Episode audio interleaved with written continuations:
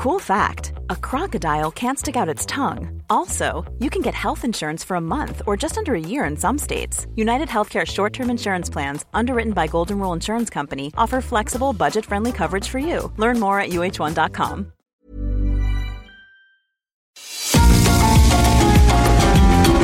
GastroLab es un lugar donde cabemos todos. Aquí encontramos historia, recetas, producto, materia prima, vinos y un sinfín de cosas que a todos interesa. Ya que con cocina y vino se aprende en el camino. Déjate llevar por el chef Israel Arechiga a un mundo delicioso que da como resultado GastroLab.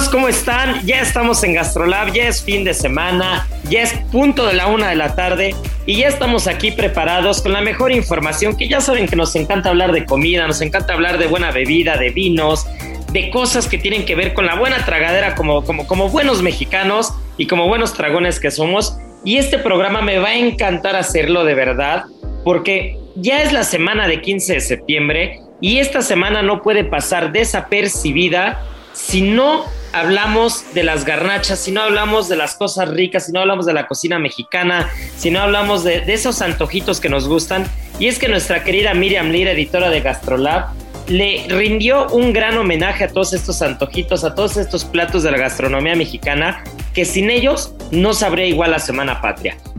Las 8 de GastroLab. Es momento de dar un repaso por nuestras páginas.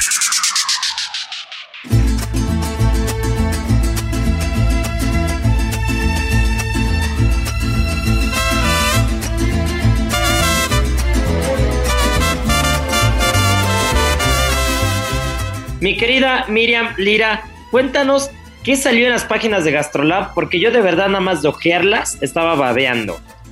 Hola chef, ¿cómo estás? Muy buenas tardes a todos nuestros amigos de Gastrolab. Pues sí, fíjate que nos fue súper bien con esa dinámica que tuvimos en redes sociales. No les voy a decir cuál es la portada porque quiero que vayan a gastrolabweb.com que entren y que descubran cuál es. Pero sí, les vamos a hablar de nuestro top 15 de antojitos mexicanos. Y es que bueno, se puso deliciosa la semana, nos la pasamos comiendo. Tengo como 5 o 6 kilos arriba, no importa, me voy rodando a todos lados y apenas viene todo lo bueno. Así es que pues es que Irra, los antojitos son el más fiel exponente de la cocina popular mexicana, ¿a poco no? Me, no me vas a dejar mentir. Yo siempre he dicho lo mismo. Para mí, la cocina mexicana es la gloria. O sea, para mí la cocina mexicana es estar en el cielo. Cuando uno anda de viaje y está lejos de la cocina mexicana, es lo primero que se extraña. Lo primero que se extraña es un buen antojito, unos buenos, unos buenos tacos, una quesadilla frita, un pambazo, un sopecito, unas tostadas de tinga, tostadas de plata. ¿Qué te digo del pozole? O sea, hablar de la cocina mexicana, podríamos hacer un programa cada semana de un plato diferente y no acabaríamos. ¿no? Entonces, creo que, creo que le hicieron un merecido homenaje y, y de verdad todos los que leímos esas páginas estábamos pero babeando. Oye, y es que los antojitos mexicanos terminan siendo un poco como una forma de vida, ¿no?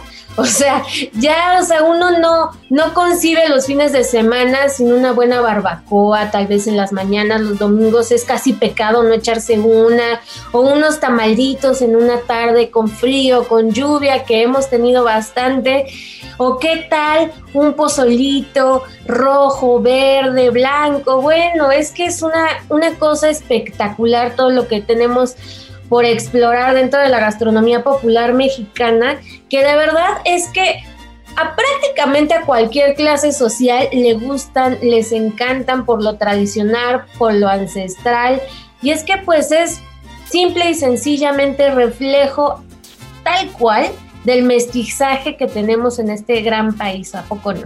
Y la cocina mexicana une. La cocina mexicana une, ya lo dijiste, en una taquería te puedes encontrar con, con gente de todas las clases sociales, con gente de todos los lugares, con gente de todos los gustos, pero una taquería converge México entero. ¿no? Y cuando hablamos de los, de los antojitos mexicanos, cuando hablamos de la garnacha, cuando hablamos de los platos típicos, pues realmente ahí es donde se pinta de colores la gastronomía porque, porque tenemos muchísimo hacia dónde ver. No sé ustedes, pero para mí, un 15 de septiembre, sin un buen pozolito, una tostadita con crema, con un, con un chilito de árbol bien asado y en manteca o en, o en un poquito de aceite de ajo, un chilito piquín en polvo, lechuga, crema, aguacate si es un pozole blanco, uff, o sea, para mí, para mí es de las cosas que no pueden faltar. Y hay otros platos que sobre todo en la Ciudad de México se están volviendo a poner de moda, por ejemplo los tacos de birria, ¿no? Los tacos de birria empiezas a verlos por todos lados ya. Oye, es que se pusieron muy de moda por la quesabirria, ¿no? Que, que es esta tacote de birria escurriendo el caldito con un montón de queso y sopeadito con el caldito. Híjole, la verdad es que se me hace agua a la boca. Yo conozco una birria espectacular que está en la calle de Campesinos en Iztapalapa. Se llama la birria de Don Pepe que de verdad si pueden vayan y dense una vuelta porque está deliciosa. Yo no sé cuál sea su antojito mexicano preferido. Para mí el número uno siempre va a ser el pozole, que ahí les tengo algunas recomendaciones. Por ejemplo el pozole de Moctezuma, en la calle de Moctezuma, en el número 12 en la colonia Guerrero que es una delicia, le llegan a poner hasta piquete de mezcal. Híjole, ustedes no saben lo delicioso. Otro lugar que me encanta, chef, es Los Tolucos, que está en la calle C. Juan E. Hernández y Dávalos, allí en la colonia Algarín. Híjole, se van de espaldas con ese con ese pozolito, también venden carnitas ahí y están bastante dignas.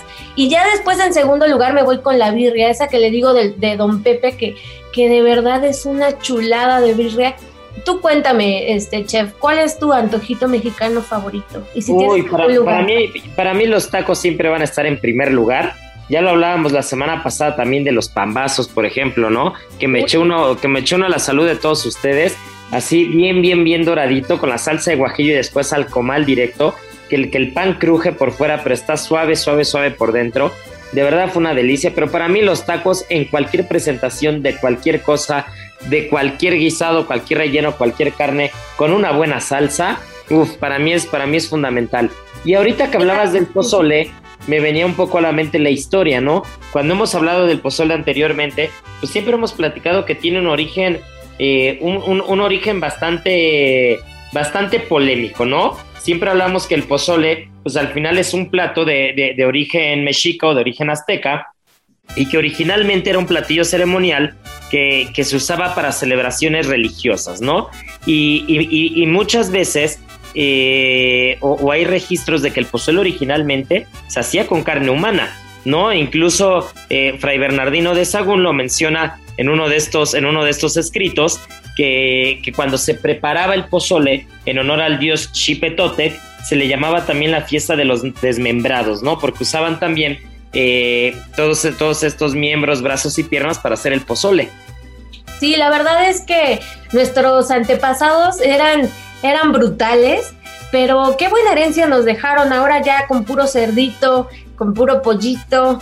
Pero sí, o sea, ahí en la historia general de las cosas de la Nueva España, Fray Bernardino de Sagún es muy explícito al decir cómo cocían aquella carne humana con el maíz. Híjole, no, bueno, la verdad es que sí, un poco tétrico, pero ni con todo eso nos hemos limitado a disfrutar de este plato que de verdad es una gozada y que no me dejarán mentir ustedes, pero a mí me encanta siempre un día después que lo preparan. Todas las cosas recalentadas a mí en caldito me fascinan, como que agarran un saborcito todavía más sabroso y bueno, si lo acompañas con una buena cervecita, un buen tequilita, no que te digo que ya estoy del otro lado.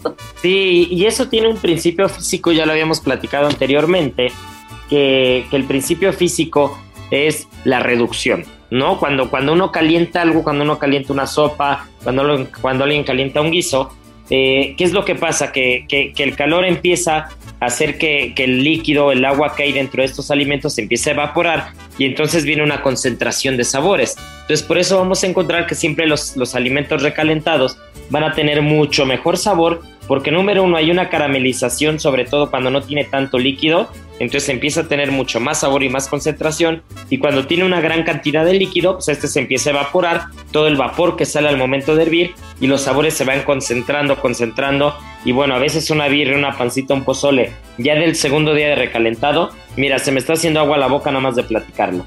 Sí, pero, no, no, no, no, qué rico. Y las gorditas de chicharrón y qué se diga, ¿no? Otro antojito, qué cosa, qué, qué cosa. Que ya también las hay con relleno de absolutamente lo que quieras. A mí las gorditas de suadero, híjole, no son una cosa que no me puedo resistir. Yo sí, yo sí soy bien garnachera, la verdad. Si pueden también las de Sacazonapan, las amo, amo esas gorditas. Ya, ¿verdad, Marianita? a ver, Marianita, ya que está aquí, ya que, ya, que trae ganas, se me hace que al rato se va a poner muy sana con sus kiwis y se va a poner muy sana con sus sabores ocultos. Pero a ver, Marianita, antes de ponernos a hablar de cosas tan sanas, vamos a hablar de cosas ricas. Para ti, ¿cuál es el antojito mexicano que no se te puede ir vivo? Yo también soy taquerísima, pero creo que si no son tacos, amo con todo mi corazón los tlacoyos. Creo que no hay nada, nada mejor en este mundo que encontrarse un puesto de una señora con más azul, quesadillas y tlacoyos. De verdad, soy fan. 100%. 100%. ¿Pueden creer? ¿Pueden creer que a, mí, los tlacoyos no me hacen tan feliz? A mí no me matan los tlacoyos. O los sopes, casi ah, son iguales, pero... El sope lo amo. El sope lo amo perdidamente. Eh, había un par de lugares ahí en Ciudad Nezahualcóyotl en donde se comen unos sopes espectaculares. Uno de ellos, no recuerdo el nombre de la calle, pero uno de ellos tenía un bistec como de cordero y era una salsa verde que era ay, una delicia. Y había otros que te podían poner e incluso el muslo completo del pollo, así como con la piel crujiente, súper rica, salsa roja.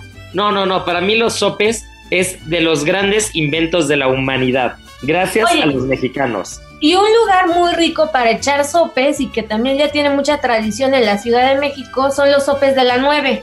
Ahí en la calle de Luis Espota 85, en, en Benito Juárez. Si pueden ir, vayan, échense unos. Hay unos enormes para que salgan pero rebosantes y con un deleite espectacular, que yo creo que también mucho de lo que hace al sope es la salsa sí o sí. Sí, es que tú dices salsa. salsa hace toda la diferencia. Sí, creo que la salsa es punto clave, aparte de que para los mexicanos, para en general toda la comida, puedes ir a unos muy buenos tacos, pero si la salsa es mala, entonces ya no, ya no jalan igual. Y creo que pasa lo mismo con todo, sea quesadilla, flautas, lo que sea. Creo que sí el 50%, menos para mí, es las salsas. Yo creo que es un binomio, ¿no? Maíz y salsa va de la mano y el relleno, habrá quien me crucifique, queda en segundo plano. Sí, 100%. Sí, sí, sí, sí. Yo también creo que las tortillas, o, en este caso una, una, quesadillita de maíz bien frita o al comal, eh, cocinada a la perfección, o un sope, y la salsa es lo que hacen definitivamente al plato. Pero... ¿Y saben qué? Nos hemos olvidado de unas muy deliciosas que son las tostadas. Ay, también. las tostadas, ya sea de pata, de tinga, eh, también, ¿eh? Una cosa deliciosa. Las de Coyoacán han visto como estos locales que están en el mercado que son, este, montañitas y montañitas de guisados. Es espectacular también ir y disfrutar ese folclore. Heraldo Radio.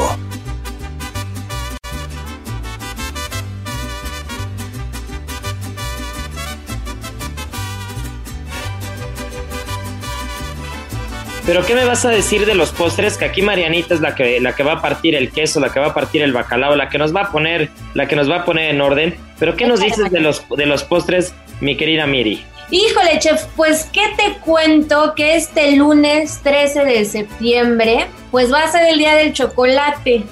Y qué mejor que disfrutarlo con todo ese sabor. México fue el país que dio a conocer el cacao al mundo y pues esos postres deliciosos con chocolate, México tiene estrellita, estrellita dorada. ¿A poco no, Marianita? Pero por supuesto que sí, y es que si seguimos en la línea, por ejemplo, de los antojitos mexicanos, no me van a decir que le dan, le, perdonan un champurrado, ¿no? Que es ese atole que tiene un poco de chocolate que a mí me parece delicioso con, una, con un bolillo o con una telera, telera, ¿no? Empezando por ahí. Pero bueno, pues ya nos vamos como adentrando más en el tema, pues sí, como decías, eh, México lo dio a conocer y antiguamente los mayas y los aztecas lo usaban como moneda, ¿no? Todos los granos de cacao era moneda y es que no es para menos. Y de ahí, bueno, pues ya es como todo lo que hemos platicado a lo largo de esto, pero creo que sí, el chocolate es parte de nuestra cultura gastronómica, aunque hoy no seamos como muy buenos productores no tengamos como en la parte de la repostería como que no figuremos con un chocolate de calidad, creo que al menos, por ejemplo, un chocolate en agua y canela, híjole, creo que es parte importante de una abuelita, ¿no? Y que todo lo tenemos como en la memoria. O el chocolate con agua, ¿no? En Oaxaca, que es como súper emblemático. Sí, sí, sí, sí. Y yo creo que estamos pasando, pasando por alto algunos otros postres muy mexicanos o algunos otros inventos que hemos hecho aquí. ¿Qué me dicen de una buena palanqueta o una buena alegría con amaranto y chocolate? No, bueno. Yo sé súper. Después de una buena garnachada, esos dulces ya te dejan, pero tumbado en el piso, pero con una sonrisa de oreja a oreja. La verdad es que también somos maestros a, la hora de hacer dulces, ¿no? Y también tiene muchísimo que ver con todo este sincretismo del que tanto le hemos, les hemos hablado en, tantos programas, porque de ahí parte todo, ¿no, Chef? Definitivamente, cuando hablamos de, la cocina mexicana, lo hemos dicho mil veces, eh, tenemos que tomar en cuenta todo, ¿no? El antes y el después, pero el chocolate en particular eh, es una de las grandes aportaciones aquí a la inversa, ¿no? Es una, es una de las grandes aportaciones de México hacia el mundo y que con la técnica ya refinada de, la cocina y la gastronomía y la repostería europea y el manejo árabe del azúcar, pues bueno, tenemos la consecuencia y tenemos el resultado que, hasta el día de hoy conocemos. Pero, pero, el chocolate definitivamente es algo que tenemos que estar orgullosos tanto en México como en Latinoamérica, toda la parte de Mesoamérica en esa época, que, que pues el cacao eh, era la moneda de cambio, como bien lo dice Marianita, y el cacao al día de hoy sigue siendo uno de los grandes tesoros que tenemos en esta tierra y que estoy seguro que si sabemos encauzar y sabemos cuidar y seguimos trabajando cada vez mejor en él, pues vamos a alcanzar a las potencias que, que de alguna manera u otra pues nos adelantaron por afuera, ¿no? Se salieron del carril y cuando nos dimos cuenta ya iban adelante, pero no olvidemos que el origen parte de aquí y que México cuando habla de dulces, cuando habla de postres típicos, cuando habla de chocolates, cuando habla de producto, pues México manda, ¿eh? Les voy a decir un, como un dato curioso, que cuando creemos que nosotros somos gordos, Israel, nos equivocamos. Una mujer eh, que se llamaba Ruth hizo como, tuvo la idea de las chispas de chocolate para las galletas. Y esta mujer patentó eh, en sí como las chispas de chocolate. Después la empresa, esta famosísima multimillonaria Nestlé, la busca para pedirle la patente y la, la señora acepta cambiársela, bueno, más bien venderla, pero no sé, no sé ustedes, yo obviamente hubiera pedido una fuerte suma de dinero, pues no, la señora decidió cambiársela por un suministro de por vida de chocolate. ¿Es en serio? es en serio. Yo hubiera hecho lo mismo, yo la verdad es que a la señora Ruth la admiro, y, este, y yo también hubiera pedido mi fuente eterna de chocolate, sí, sin duda, claro que sí. No, bueno, yo no me sabía, yo no me sabía esa historia, pero eh, yo creo que si fuera, si fuera otro producto, este, si fuera una taquería o algo, yo tuviera la patente, yo pediría tacos de por vida gratis. Sí, claro. Sí, chocolate yo la verdad no, pero sí, si fuera otra cosa, yo también hubiera hecho lo mismo que la señora Ruth. No, bueno, pues qué, qué cosa. ¿Y qué otros postres se te vienen a la mente, querida Marianita, cuando hablamos de chocolate en México? Eh, hoy, pues no, creo que no tenemos muchos postres como tal con chocolate, pero creo que sí es importante eh, tomar en cuenta o mencionar que sí éramos muy buenos en la parte de la confitería, ¿no? En las naranjas cristalizadas, en los higos, y que tiempo después y que hoy en día todo lo usamos con chocolate, ¿no? Que es eh, como que implementamos esta parte que éramos tan buenos y que ahora, por ejemplo, hay muchísimas naranjas confitadas cubiertas de chocolate que son deliciosas, o los higos, como les decía, o incluso, no sé si han visto como estas pepitorias deliciosas que ya tienen adentro como un relleno de chocolate, como chocolatoso, que es como un ganache muy sencillo y que en la orilla le ponen amaranto, ¿las han probado? Ay, sí, son súper ricas. Incluso hay unas que la oblea ya tiene como cocoa, ¿no? La oblea está hecha como de chocolate. Yo las amo, soy muy fan de, amo las pepitorias, pero las que tienen como la orilla de amaranto que un chocolate, creo que son espectaculares. Pues yo amo las pepitorias, pero tengo que reconocer que siempre me falta un poquito de miel en ellas, ¿eh? Como que siempre me deben un pesito. yo la verdad solo me como el centro y las pepitas, lo demás no los dejo. Marianita, no fomentemos el desperdicio, ¿eh? la, siguiente vas a tener que hacerte un ganache, hacer alguna cosita y usemos esos, esos trozos de oblea, que, este, que también las obleas, ¿no? Son parte, son parte fundamental de la gastronomía. Para mí las obleas rellenas de cajeta, ay, son una cosa que, que, mira, yo el chocolate no hubiera pedido de por vida, pero unas buenas obleas con una cantidad importante de cajeta en el centro, eso sí podría comerme toda la vida. De plano. No, aclaro, no les desperdicio. Bueno, pues qué, pues qué interesante, qué rico hablar de las garnachas, qué rico hablar de los antojitos, de los platos típicos mexicanos y sobre todo en esta semana. Pues mi querida Miri, antes de irnos a la segunda parte, antes de que, antes de que empecemos con el sommelier Ibarra, que ya lo tenemos aquí esperando, y antes de que Marianita nos hable del producto de esta semana, pues recuérdanos cómo vamos con las redes sociales de Gastrolab, ahora cuántos somos en TikTok, cómo vamos, porque andamos, andamos muy, muy como pavorreales, ¿eh? Andamos como pavos reales amigos y eso se lo debemos todo a ustedes porque ya en Instagram ya somos 100 mil. Ya somos una buena banda en Instagram, ¿eh? No dejen de seguirnos, ahí los esperamos, arroba gastrolab, perdón, arroba heraldo gastrolab. En TikTok sí somos nada más arroba gastrolab, que estamos ya rozando el milloncito. Ahí vayan a visitarnos, van a encontrar recetas deliciosos. Tenemos a chefs fantásticos que tienen cosas fascinantes y muy originales para que las puedan hacer en casa. Nuestra página web gastrolabweb.com todo lo que quieran saber relacionado con la cocina, ahí lo van a encontrar. No, pues ya estamos hechos. Ahora sí que para, para ponernos a cocinar eh, unas buenas recetas, unos buenos productos para esta semana que tanto nos gusta. Y, pues nada, mi querida Miri, felicidades a ti, a todo el equipo de Gastrolab, como, como lo dijimos la semana pasada, porque de verdad es un trabajo que se ve reflejado y que, y que la gente y todos nuestros amigos del auditorio que nos escuchan eh, pues se los debemos a ellos, ¿no? Porque, porque gracias a ellos hemos avanzado mucho en estos últimos meses, en estos últimos años del proyecto y seguimos trabajando y seguimos platicando y seguimos cotorreando aquí en la cabina porque este es lo que nos gusta, ¿no? Nos gusta, nos gusta platicar, nos gusta transmitir y nos gusta que, nos escriban también, porque como lo dijimos hace un par de programas, no dejen de escribirnos, no dejen de sugerirnos a Miriam, a Marianita, a Sergio, a mí, de qué quieren que platiquemos, qué quieren que salgan las páginas de Gastrolab. Ahora ya hasta se pudo decidir cuál iba a ser la, cuál iba a ser la portada de Gastrolab, así que ya saben, todos estamos en este barco y pues no se nos despeguen porque viene la segunda parte del programa. En Soriana celebramos el mes más mexicano. Aprovecha el codillo de cerdo a 54.90 el kilo o la cabeza de cerdo a 39 pesos el kilo y el menudo de res a solo 84 pesos el kilo. Soriana, la de todos los mexicanos. A septiembre 13, aplican restricciones. Aplica en Hiper y Super. Gastrolab es un lugar donde cabemos todos. Vamos a una pausa y regresamos.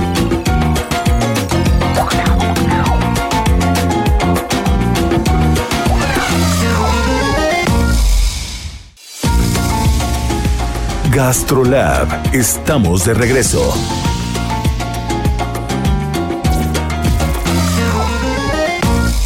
Soriana celebramos dando el grito del ahorro. Por eso aprovecha que el frijol La Sierra Pause 400 gramos está a 2 por 20 pesos. Sí, frijol La Sierra Pause 400 gramos lleva 2 por 20 pesos. Soriana, la de todos los mexicanos. A septiembre 11, aplica restricciones. Aplica en Hiper y Super. Del vino a la palabra. Con el sommelier Sergio Ibarra.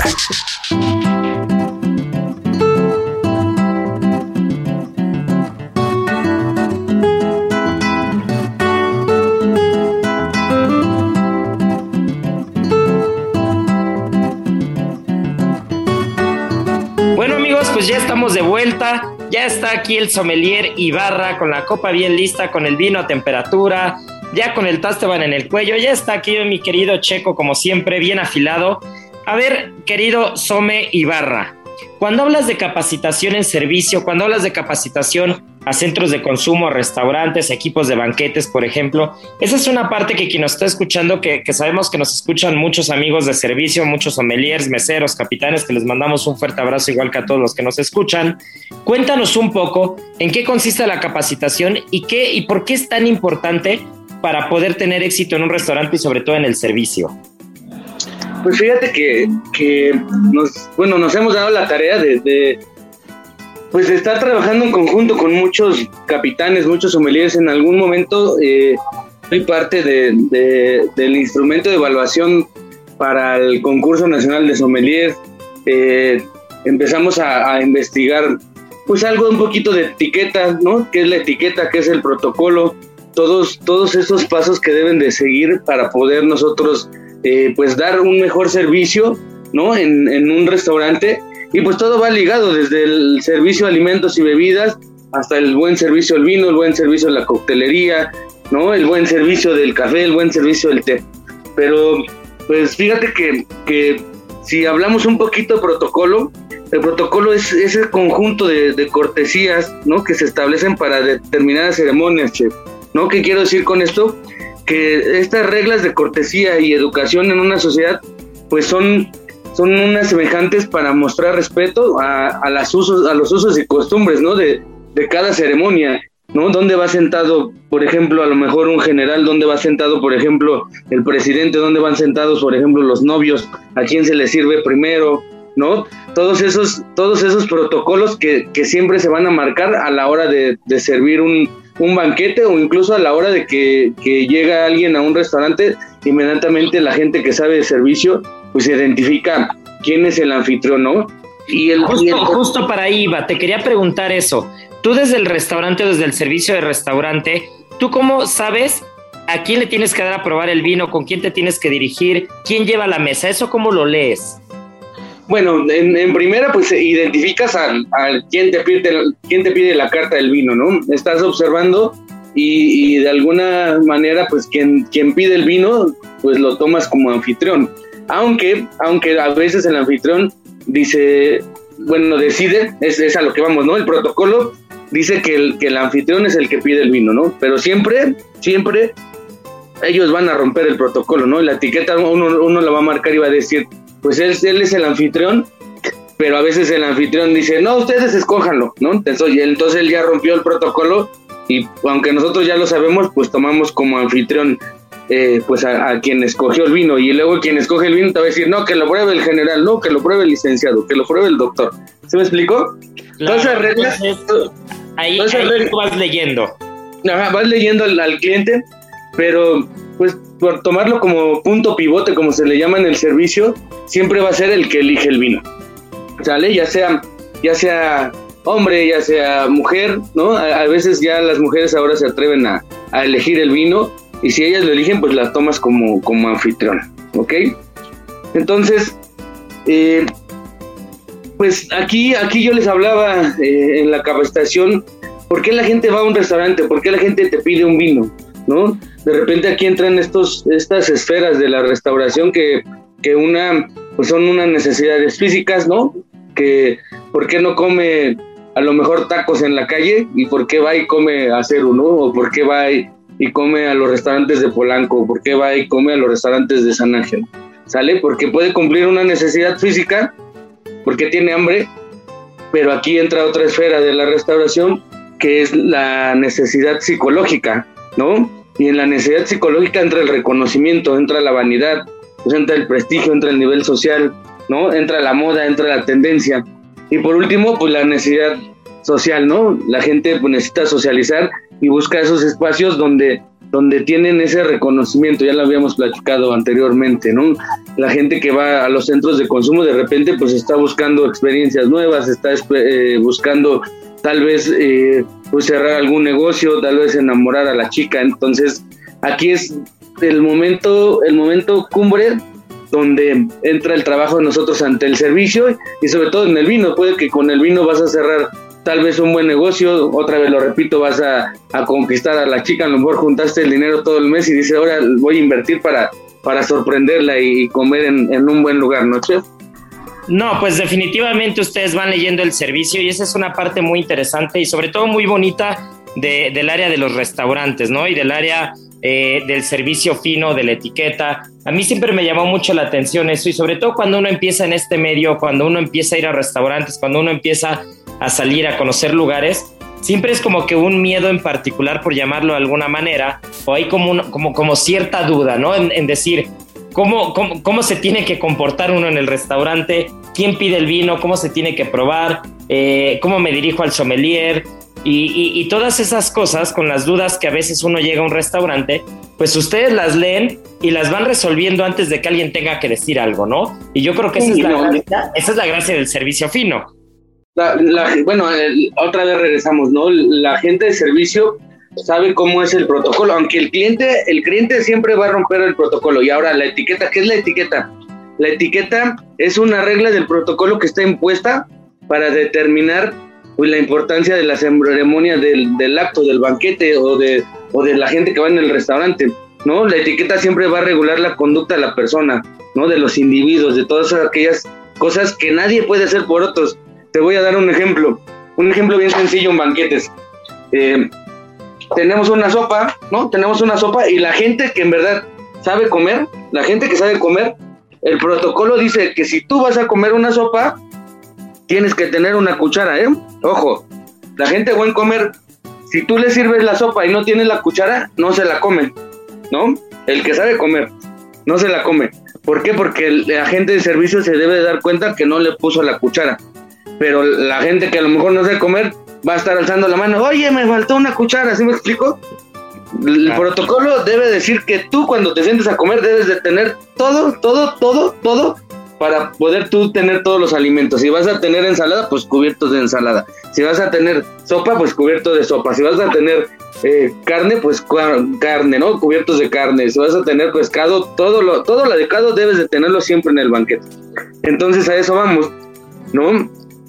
son, ¿cómo decirlo? Esos elementos del servicio que son procedimientos, ¿no? Son esas etapas donde se marca la, la mesa, perdón, eh, la colocación de los alimentos bebidos ante el cliente, toda esa secuencia requerida, ¿no? Que va en un banquete, en un restaurante, o tú también cuando vas a comer a un restaurante, debes de, de tener pues ese protocolo que va poco a poco y te va dando el ritmo como, como vas comiendo, como vas pidiendo las cosas, ¿no? Eso tú lo manejas muy bien. Heraldo Radio y una cosa, en, el caso de la capacitación, cuando, cuando a ti como sommelier como encargado de la etiqueta y protocolo, en el caso cuando tienes que capacitar a un equipo de trabajo, a un grupo de meseros nuevos, de capitanes, eso, eso cómo lo enseñas, porque yo entiendo que mucho es de feeling, que mucho es de ojo, mucho es de tablas, ¿no? De ya de vivencia, pero tú cómo lo enseñas. Pues, pues yo siempre les digo que, tienes que ser como, como psicólogo, ¿no? La gente de servicio a veces somos así. No sabes si hay, hay veces que los clientes pues van incluso hasta solos, ¿eh? Solos no sabes si tuvo un día pesado, ¿no? Si tuvo un buen día o por qué decidió en su momento ir a comer solo. Eso lo vas identificando, lanzas dos o tres preguntas, ¿cómo le fue hoy? Bienvenido, qué sé yo, ¿no? Y empiezas a hacer como ese intercambio intercambio juego de palabras con ellos y vas y, pues te lo va dando también el tiempo, ¿no? Y, también en algún momento si ellos quieren como que marcar la línea, pues no quiero platicar, oye, nada, necesito esto, esto, pues, pues vas, yo creo que sí te lo va dando la experiencia, pero tienes que atreverte, ¿no? Yo siempre lo, vuelvo a repetir, eres, eres como un psicólogo, de repente estás observando si, si están cerrando un negocio, ¿no? Estás observando otra vez si, si quiere conquistar a la chica, ¿no? Y todo esto, todo esto, pues te va a dar, los procedimientos siempre te van a dar volumen a tu restaurante y la atención siempre te va a dar consumo. Y esta es una igual. Yo tengo una última duda. ¿Qué es lo que no se tiene que hacer? ¿O qué es, lo que, qué es lo que no se puede hacer desde el lado de servicio? ¿Cuál es el definitivo no? O sea, ¿qué es lo que no puede hacer un mesero, un capitán, un sommelier en una mesa? ¿Qué es lo que es incorrecto cuando estás empezando? ¿Cuáles son los errores más comunes? Pues otra vez, si, vamos, el, el, agente de servicio siempre debe saber todos los protocolos, ¿no? Y hay veces que, que no falta el mesero, falta el capitán o la agente de servicio que, que quiere corregir a los clientes, ¿no? Si, si él, otra vez, el protocolo dice, tengo que tener todo para comer, y hay veces que se equivocan, ¿no? Agarran el tenedor de, no sé, del pescado, Y, era el, el de la ensalada. Y hay meseros que dicen, con ese no se come, señor.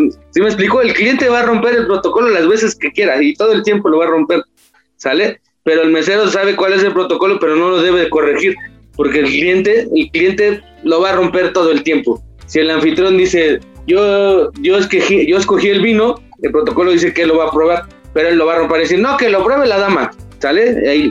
y entonces el mesero no puede corregir, no señor, usted lo pidió, usted lo tiene que probar. Yo creo que eso nunca se debe hacer.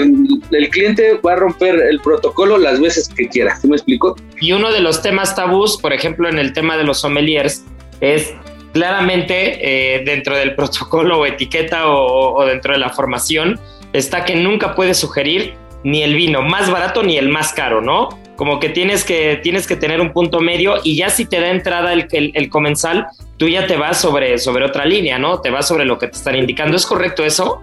Pues yo, yo lo que hago, te, repito, saco mucha información, ¿no? Trato de, leer al cliente preguntándole qué uva le gusta, qué región le gusta, eh, qué vinos ha probado.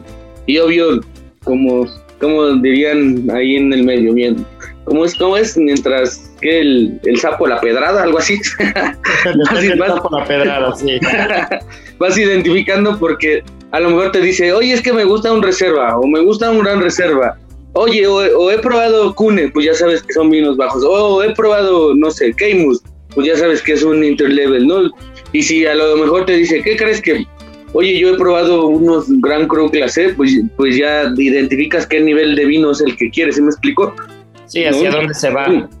Lo que nunca hay que hacer pues que claro, nunca hay que recomendar los, los vinos más costosos porque también hay clientes de, de, todos los estilos y también depende su presupuesto. Y si va a un restaurante, como que también no es muy sano que, que de repente, pues como dicen, le quieran meter el diente, ¿no? Ahí y, y, tal vez en lugar de ganar un cliente que irá una, dos, tres veces por semana, lo puedes perder tal vez por una recomendación de esos excesos, ¿no? De, de sí, claro.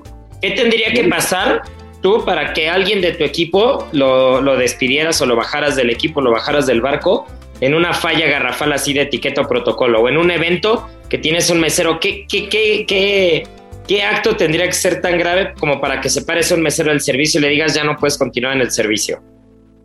Híjole, pues es que es que son, son muchos procedimientos. Yo creo que todo, todo empieza incluso hasta desde la toma de la orden, ¿no? Cuando tú tomas la orden, empieza la distribución de labores, los tiempos de servicio, che, tú lo sabes, la orden de producción, la selección de servicio, pues ¿qué te pidió? Oye, que no sé, un, vino de, de, gran, o sea, una añada longeva, por así decirlo. Pues tienes que tener la selección del, del servicio, pues voy a tener el decante, voy a poner la vela, ¿no? De ahí siguen pues los tiempos, el ritmo. Pero si la toma de la orden está mal, híjole, yo creo que ya es un, un error fatal, ¿no? Y, hay restaurantes que a lo mejor no los despides, pero pues los puedes castigar bajándoles a lo mejor de puesto. Hoy te toca estar de ayudante, ni modo, mira, te equivocaste en esto, en esto. Y la, y la gente pues se va corrigiendo a veces como va, como va la, la secuencia, ¿no? De, de todo el restaurante. Aquí incluso hasta...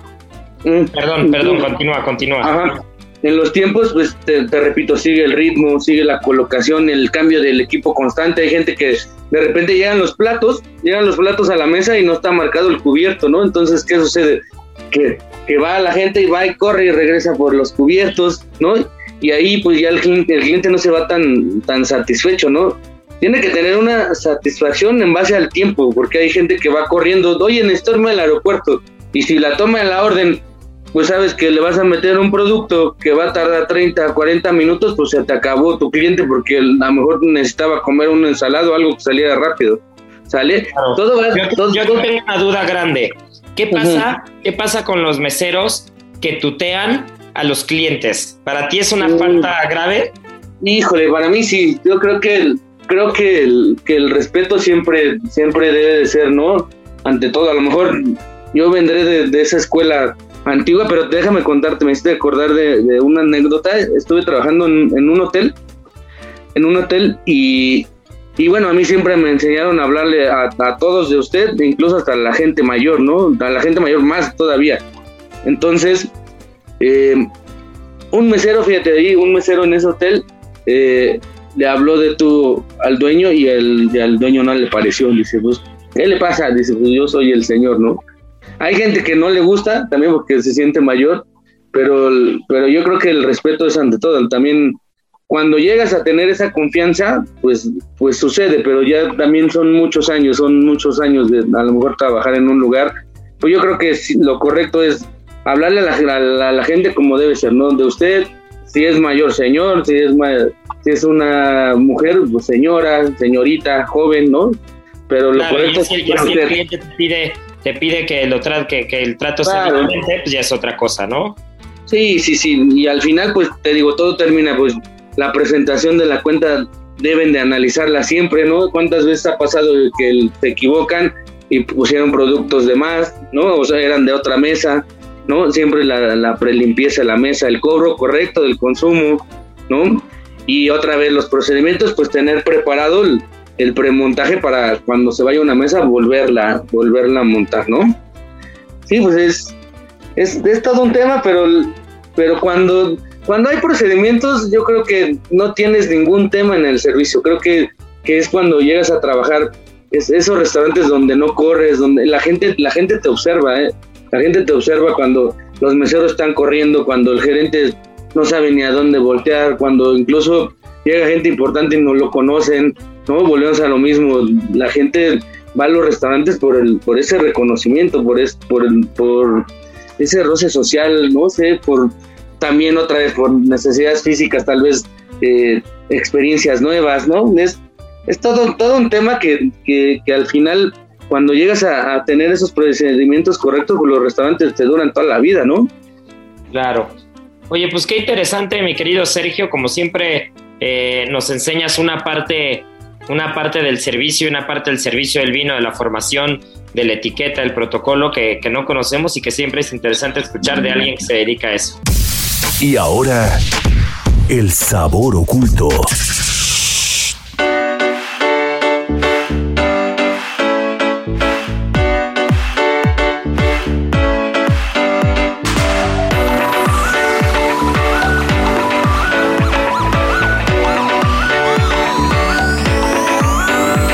Aquí a Marianita Ruiz que ya se está relamiendo los bigotes porque se me hace que va a hablar de una fruta que es una delicia. Mi querida Marianita Ruiz, ¿qué sabor oculto nos traes el día de hoy? A ver, cuéntanos.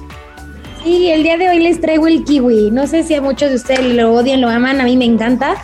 Eh, ¿A ti te gusta, chef, o no? Uy, a mí me encanta y sobre todo me encanta la historia.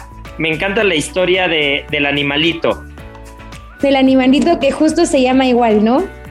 Es que, a ver, corrígeme si estoy mal. El kiwi, la fruta, se llama así por el animal, ¿correcto? Exacto. Eh, para quien no lo ubica, bueno, eh, vamos a, ahora sí que vamos a empezar por el principio, ¿no? Y ah. eh, esta fruta es originaria de China, pero se dice como muchas cosas. Exacto, como muchas cosas en esta vida. Y en realidad es una valla y no crece de un árbol como muchos lo creemos, crece de una enredadera y que se llama anticin Antinidia deliciosa. Y ese era como su nombre habitual, ¿no? Después eh, se dice que una, una señorita llevó como las semillas a Nueva Zelanda y lo empezó a plantar ella en su casa y gustó tanto que la gente como que le empezó a pedir semillas y se empezó a dar muy bien en Nueva Zelanda, que incluso muchas personas hoy día piensan que el kiwi es de allá y la verdad es que no. Eh, también anteriormente se le llamaba grosella china y bueno, cuando este, llega a Nueva Zelanda, ahí hay un pájaro que se llama kiwi, que si no lo ubican, literal es como un kiwi con una cabeza y patos, con patas, perdón. Y la gente lo asoció mucho con este animal y le pusieron este nombre. Entonces, como que fue con el que se empezó a popularizar y hoy día todo el mundo lo conoce como kiwi, pero en realidad el kiwi es un pájaro. Aparte, tú ves la imagen, o sea, para quien no lo conoce, que googleé eh, kiwi, el, ave, y de verdad es igualito. O sea, es igualito, igualito. Entonces, qué curioso. Y sobre todo lo que dices, ¿no? Que muchos de nosotros en un momento hemos tenido en el imaginario colectivo que el kiwi es neozelandés, pero pues mira, es chino. Exacto, sí, creo que sí pasó como con muchas cosas, ¿no? Que no sé, igual y si a mí me dijeran que no sé, el cerdo no era no, no era de aquí de América, tampoco lo había creído porque lo asocias como con muchas comidas, pero sí hay como hay como cierto tipo de cosas que ya cuando te pones como a investigar y a leer dices, ¿cómo es en serio? Yo no lo podía creer, la verdad, pero sí, así pasa. Y bueno, eh, por ejemplo, el kiwi tiene una una es rica en luteína y han hecho estudios y se supone que este fitoquímico te ayuda mucho, bueno, más bien ayuda a reducir riesgos de cáncer y enfermedades cardíacas y te ayuda también mucho como en la parte de la degeneración muscular y con las cataratas. Eh, tiene un alto contenido en vitamina E, estimula también mucho la producción de colágeno y esta fruta también tiene la gracia de tener antiinflamatorios y tener como esa parte de antialérgicos que no sé si les pase, pero por ejemplo a mí sí me da alergia a la piel del kiwi, como que sus pelitos me causa, pero lo usan para eso y también lo ocupan muchísimo para controlar la presión arterial porque tiene demasiado potasio. Ay, pues mira, no, no, no, bueno, pues es una fruta que, que a veces la vemos como siempre decimos, ¿no? Hay frutas que a veces o, especias o frutos secos que a veces los vemos ahí arrumbados en el súper o en el mercado o en algún lugar y este y no y, no tomamos en cuenta que, que, pues realmente todo viene de la naturaleza y no necesitamos tomar tanta medicina ni tanta cosa si, si tenemos una alimentación rica en frutas, en verduras, equilibrada, eh, sabiendo qué es lo que estamos comiendo. Y dime una cosa, ¿a ti cómo es como más se te antoja el kiwi? Cuando consumes kiwi, ¿cómo se te antoja? En tarta. La verdad es que siempre me gusta en postres. Si me lo dan así como en plato de fruta no me gusta, pero una tartita como con una crema de vainilla o un frangipán, la verdad siempre se, siempre se agradece.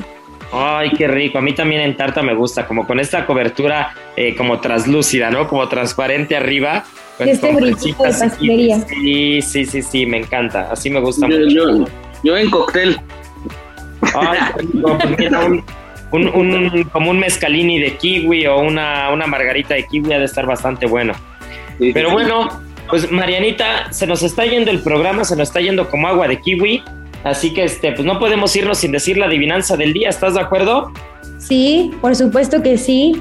En Soriana celebramos dando el grito del ahorro. Aprovecha 30% de descuento en toda la decoración y disfraces de fiestas patrias. O en sillas y bancos del departamento de muebles de casa y jardín. Lleva el segundo al 50% de descuento. Soriana, la de todos los mexicanos. A septiembre 11. Aplican restricciones. Aplica el Hiper y Super.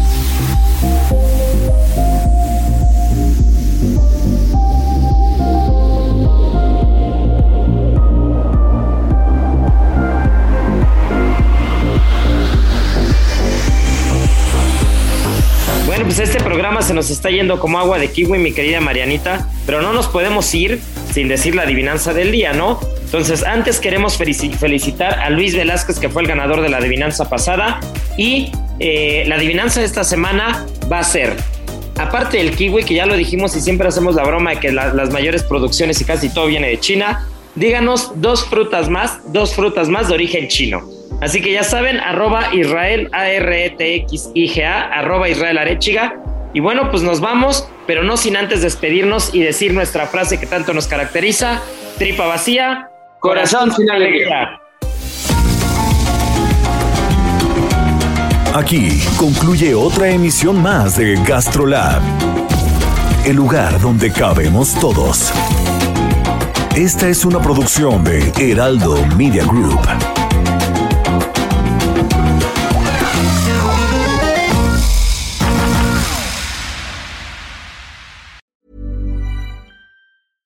Ever catch yourself eating the same flavorless dinner three days in a row? Dreaming of something better? Well, HelloFresh is your guilt-free dream come true, baby. It's me, Kiki Palmer.